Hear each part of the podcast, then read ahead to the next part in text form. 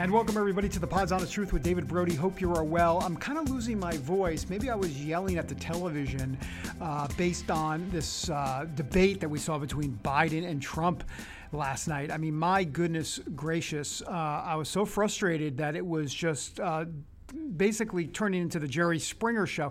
All right, that's not true. I just lost my voice just because, you know, I'm probably not taking any sort of tea or lozenge, so I need to do that. But in terms of the debate, boy, I tell you what, that was a free-for-all.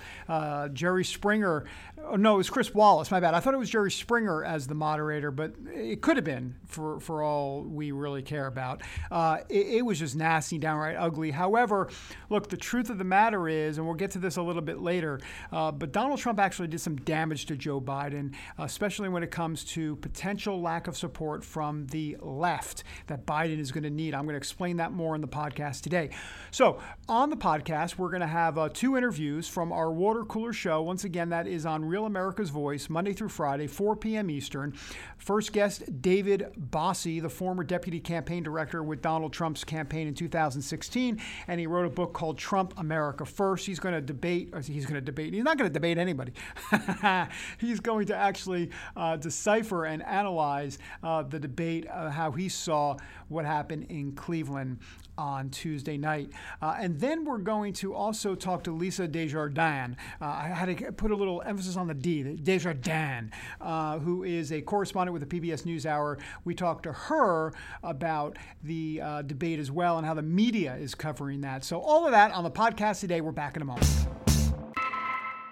A new year is a new chance to focus on you. You're probably already picturing yourself struggling at the gym, but not all self-help has to mean suffering. Squeeze.com is making it easier than ever to elevate your wellness by delivering a juice cleanse right to your doorstep. It's the easiest juice cleanse you'll ever do that may aid in weight loss, eliminating bloating, clearing your skin, boosting your energy levels, improving sleep, and breaking bad eating habits. Meet all your health goals from the comfort of your home. Get free same-day local delivery or fast free delivery nationwide with code WONDERY today at squeezed.com. And welcome back to the Pod's Honest Truth, everybody. All right, time for our interview with David Bossie, the former deputy campaign manager for Donald Trump in 2016. He's out with a new book called Trump America First. We had him on the Water Cooler Show on Real America's News and, of course, Just the News. That's one of our Just the News shows that is airing on Real America's Voice.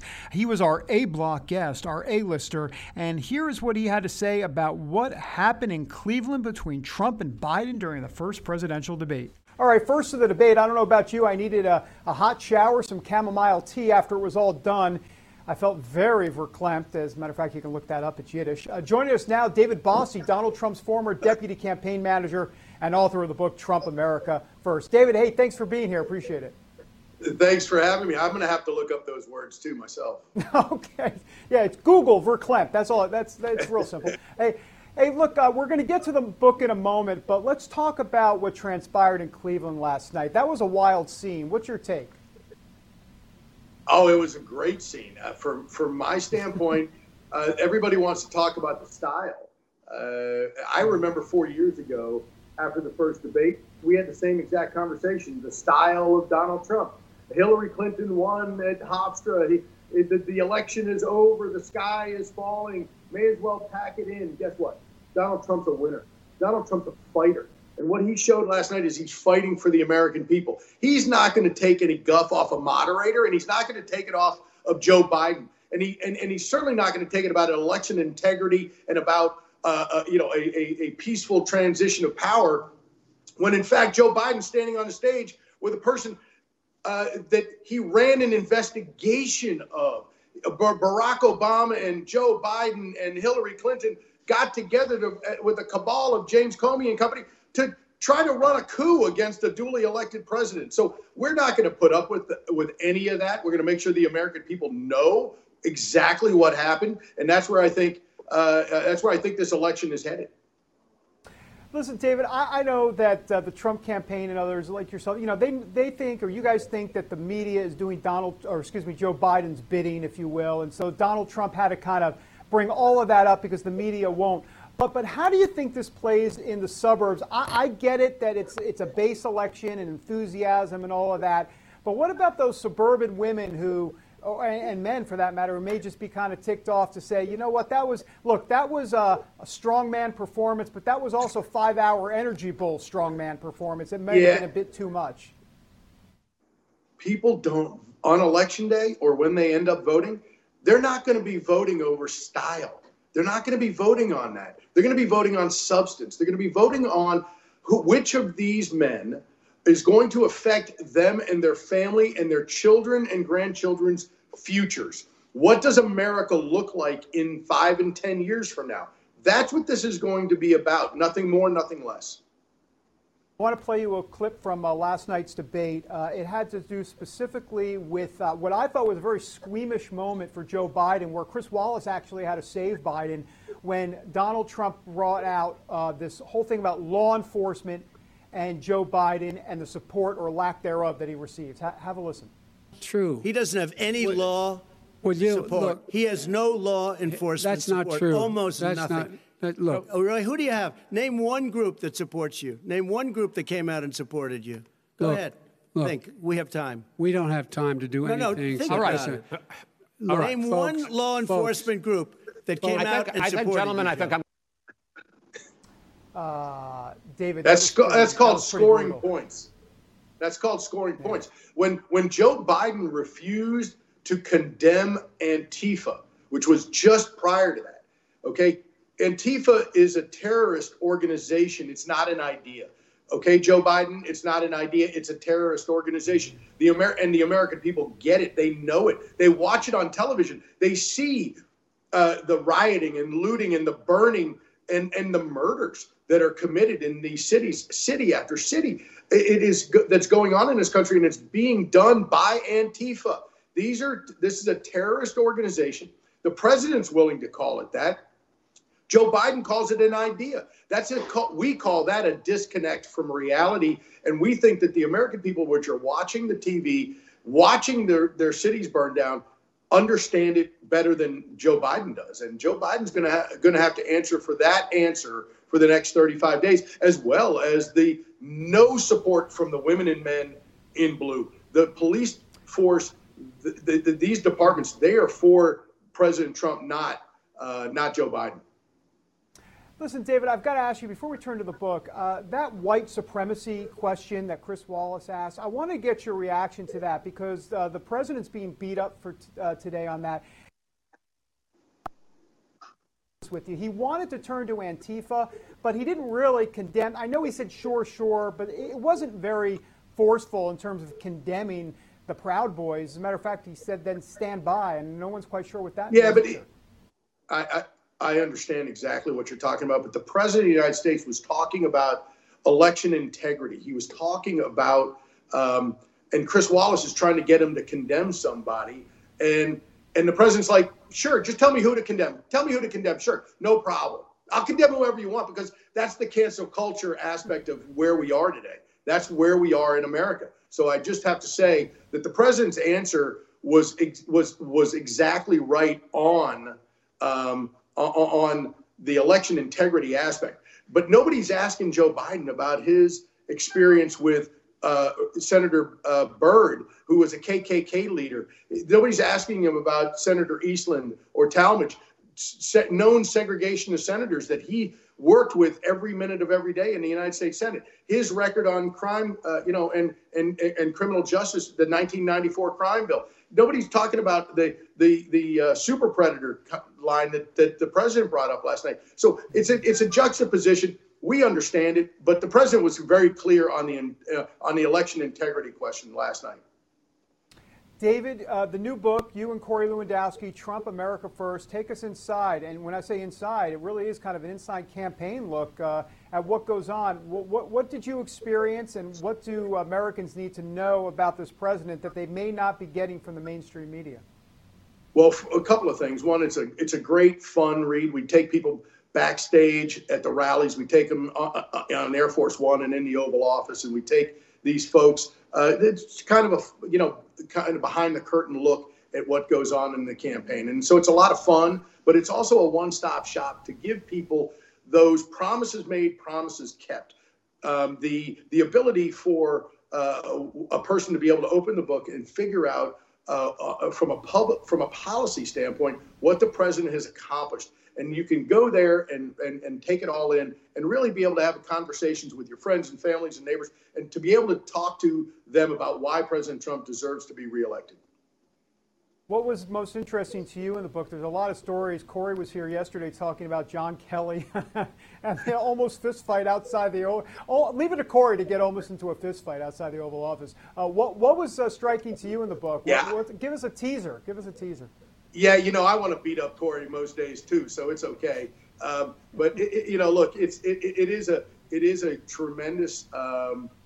tremendous fun read. One of the things that I like to do is tell the American people one story, which is how I got to know the president, which is really through my son. When he was younger, he had a lot of medical problems. And so I write about, long before politics, how President Trump helped me raise money for Children's Hospital to give back so that other kids could have the same great health care my son did. He had 4 brain surgeries and 2 open heart surgeries. And it was a tremendously stressful thing on our family. And we recognize that's like that for a lot of families. And so President Trump, long before politics, is such a kind and gentle and wonderful man. And you look at last night's debate of him being, you know, a tough, rough and tumble guy on a debate stage. But then he's also a family man, and he puts your family first. And so I put that in this book because I want people to understand who he is much more than just what the sound bites they see from the left on TV. David, I got less than a minute left. As it relates to the campaign that's going on now, where are you going to be looking on election night? What number needs to do well? I mean, obviously, we've heard about white Rust Belt voters. Or where are you looking exactly to make sure it's going to be a good night for the president? Well, it's going to be a great night for the president. He's going to win, and no question about it in my mind. Our path to 270 is very clear, just as it was in 2016. We're going to win all of those normal Republican states that we always do. We're going to win those. We're going to win Florida and Georgia and North Carolina and Arizona. I have absolute certainty that we're going to do that. And then it'll come down to just winning one of a few states. And we have to win either Pennsylvania or Michigan or Wisconsin or Minnesota. Yeah. We only have to win one of them. We don't have to win them all. David, really appreciate you joining me here. Congrats on the book and really appreciate the debate analysis. Hey, thanks so much for having me. I normally find bras to be so uncomfortable and constricting, but Skims has changed that. You know I love Skims underwear, so I finally tried their bras, and Skims has delivered again. Skims bras are worth the hype for the amazing shape and support they give, but what I wasn't expecting was how comfortable they are too. I've tried so many bras in the past, and the main issue that I have is that they weren't supportive enough, to the point where they felt slouchy. I love my Skims wireless form bra because it's so comfortable and supportive. The older I get, the more I care about actually being comfortable in what I wear every day. And with my wireless form bra, I no longer have to sacrifice my comfort for the support I need. Shop Skims bras at skims.com, now available in 62 sizes, 30A to 46H. Plus, get free shipping on all orders over $75. If you haven't yet, be sure to let them know we sent you. After you place your order, select podcast in the survey and select our show in the drop-down menu that follows. David Bossie here on the Pod's Honest Truth. All right, time now for our interview with Lisa Desjardins. I love that. You got to put the accent on the D. Dan. Desjardins. I could say that all day. I'm not going to say it all day. It'll be a very boring podcast. But she is a correspondent with the PBS NewsHour. I've known her for a while, and she came on the Water Cooler Show to talk about the media's role in covering Biden and Trump and her analysis as well on the first presidential debate. She covered Donald Trump in 2016.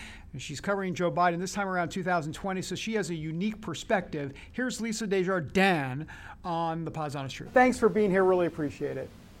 Oh, thank you for asking. I'm glad to be here. Lisa, first off, have you recovered from watching that debate last night? I mean, I've never seen anything like that. Never. I will be honest. You know, we're juggling a lot of stories right now, including this one, and I just talked to a producer on the phone and I said, can we all just go back to bed and pull the covers over our head? I don't think that would help things, but I definitely had that instinct a few times today. Yeah. Tell me a little bit about what you thought right off the top. I mean, Trump just couldn't. I mean, he wanted to talk. Shockingly, Donald Trump wanted to talk. So what did you make of some of the the political upside or downside to either one of those candidates on stage last night? I'm in a fortunate position. I was the reporter who covered Trump for PBS NewsHour in 2016, and now I cover Biden. So I've spent a lot of time looking at both of these men, how they interact, how they approach these kinds of forums. And I think President Trump is someone who, when he feels that he is under attack, he ramps up his own attacks, and he, I think, likes to throw the first punch. And I think that he clearly is seeing polls right now. He wants to be doing better than he is in those polls. Whether those polls are right or not, that's a different discussion. But you could tell that he is someone who feels like he's under attack. He is throwing a lot of punches. And because of that, I think, as you just displayed, I think some Trump voters were hoping to hear more of what he's about, more of why they voted for him, and less of the sort of kind of defense posture we saw from him on stage. But, that said, that's who he is, and that's one reason he was elected as well. This idea of a strong leader, someone who is not going to take anyone pushing him around, that he's going to throw the first punch. That's what some people like about him.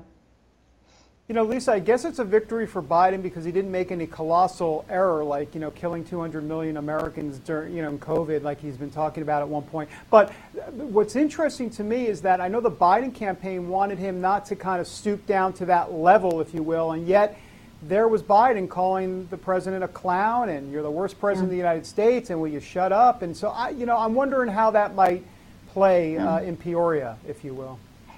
All right. I wonder that, too. I have to say, even going into this debate, I questioned whether this debate could really move many voters at all. And I'm even less sure now. But I do think that's an interesting observation. Biden is someone who thinks of himself and is devoted to being polite.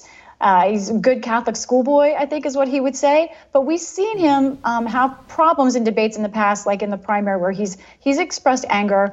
I do think for him, he was more restrained in this debate than I've seen him all year when he was under attack. He did have those moments calling the president a clown, saying you're the worst president in history, where he did sort of lower himself and lower the tone of the debate, as both men were doing. I think Chris Wallace called out the president more on that. I just think most Americans saw this debate as an example of the complete unraveling of political discourse and ideas in this country, the chaos that they don't want in Washington. And I think that it was something that probably hurt the way people look at our government more than the way they look at either of these two men. I don't know if it swayed many voters. If it did sway any, I think the Biden camp is feeling more confident this morning that this idea that the president has kind of unleashed this era of chaos that is not good, is something that they feel like the president helped back up in the debate last night, and they think that voters will reject that. Yeah, I think that's really astute analysis. I agree with you on that. Hey, Lisa, tell me a little bit about Chris Wallace. Boy, to be in his seat last night, I mean, my goodness, I can't even imagine. He's getting slammed. I don't know. I think it's a bit unfair personally, but, he's getting, it was a very difficult position. Now, I've interviewed Trump over 20 times, and I know he commands the room when he walks in, and you better get your question out in 9 seconds, or he's just going to run roughshod over you. It was tough, Lisa. It was tough. Right. You've interviewed the president, I think, as much as anyone, so you know how he works. I would love to see you actually handle one of these debates now that I think of it. Goodness. I'll take an Excedrin beforehand. Yeah. I think, Chris Wallace, every other moderator needs to write him a thank you note for going first in this debate cycle.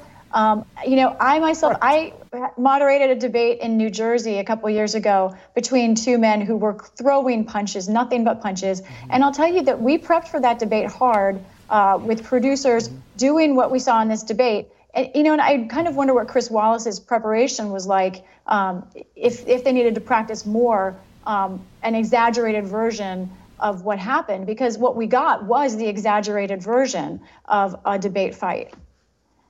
Yeah, I am also curious on the broader issue of the media and covering Trump and Biden. You've covered them both. Obviously, it was Trump back in 2016 campaign, now Biden this time around. But I don't know. I mean, I don't want to come to any summary conclusion here, but it does seem like the media, at least with Biden, hasn't been putting him through the ringer as much as they definitely do with Trump. Now, I understand Trump gives them more material, if you will, but it just seems to me that I don't know, with Biden, it just, he doesn't submit to any of these tough interviews. And we had Jonathan Swan on the other day from Axios, and he was a bit disappointed in that the Biden campaign just hasn't gone there. You know, I agree. I wish that we would have more opportunities to ask questions for Joe Biden. I could not agree with you more on that. Part of it is the pandemic, and the Biden campaign clearly is taking more precautions than the Trump campaign. But, you know, I can't just give him a pass because of that, because the truth is he could be having socially distanced news conferences once, twice, three, four times a week. Instead, I believe it's been a week and a half since he had a news conference. And at that news conference, I was present. I think he took 4 questions. We're not seeing as many interviews and news conferences from Joe Biden as we would like. That is for sure for the press corps. I have a lot of tough questions I'd like to ask him, but I'm not getting that opportunity. Few of us are. The president it answers questions more often right now. It's true. But I think both of them, I would like to see both of them questioned by voters more often, more directly. Yeah, Lisa, we've got less than 30 seconds left. If I could just ask you quickly, how do you cover Biden and COVID? It's tough, right? I got about 10 seconds. It's really tough, especially now as we're waiting to see if there's a coronavirus relief deal at the Capitol. I'm not getting a lot of sleep, but that might be true for all of America. Lisa, really appreciate you joining me here on The Water Cooler. Thank you. You're welcome. A pleasure. My thanks to Lisa Desjardins and David Bossie for coming on The Water Cooler Show today. And, of course, we wanted to bring that to you through the podcast here on The Pod's Honest Truth. Hey, some analysis before we leave you. Look, one of the things, remember, a lot of people are talking about style and how Trump was the Red Bull strongman during the debate, and he interrupted all the time. Totally true. And, you know, he was way over the top. And Joe Biden pretty much, was insulting Trump left and right as it relates to calling him a clown and calling him the worst president of the United States and telling him to shut up. But beyond all of that, here's the situation that is very important to understand from a substance standpoint. Donald Trump was able to basically pin Joe Biden down. I mean, not physically, though I wouldn't necessarily think that might not happen. Actually, it probably should have happened based on what was going on in Cleveland. But Joe Biden was actually said a few things that are going to tick off the radical left. He said he opposes defunding the police. He says he's against the Green New Deal. He says there is no manifesto when it comes to Bernie Sanders and him in this agreement. So all of that's going to tick off the left. And Joe Biden needs the left to win this election. Yes, he needs the moderates, but he also needs the left. And so any drop-off, any enthusiasm drop-off is going to hurt Biden. So as much as people want to concentrate on the style of the debate, that, what I just explained there, is really the substantive part of the debate that actually could hurt Joe Biden at the ballot box come November, or in this case, December or January, whenever the Supreme Court probably ends up deciding this election. That is the Pod's Honest Truth. Until next time, America.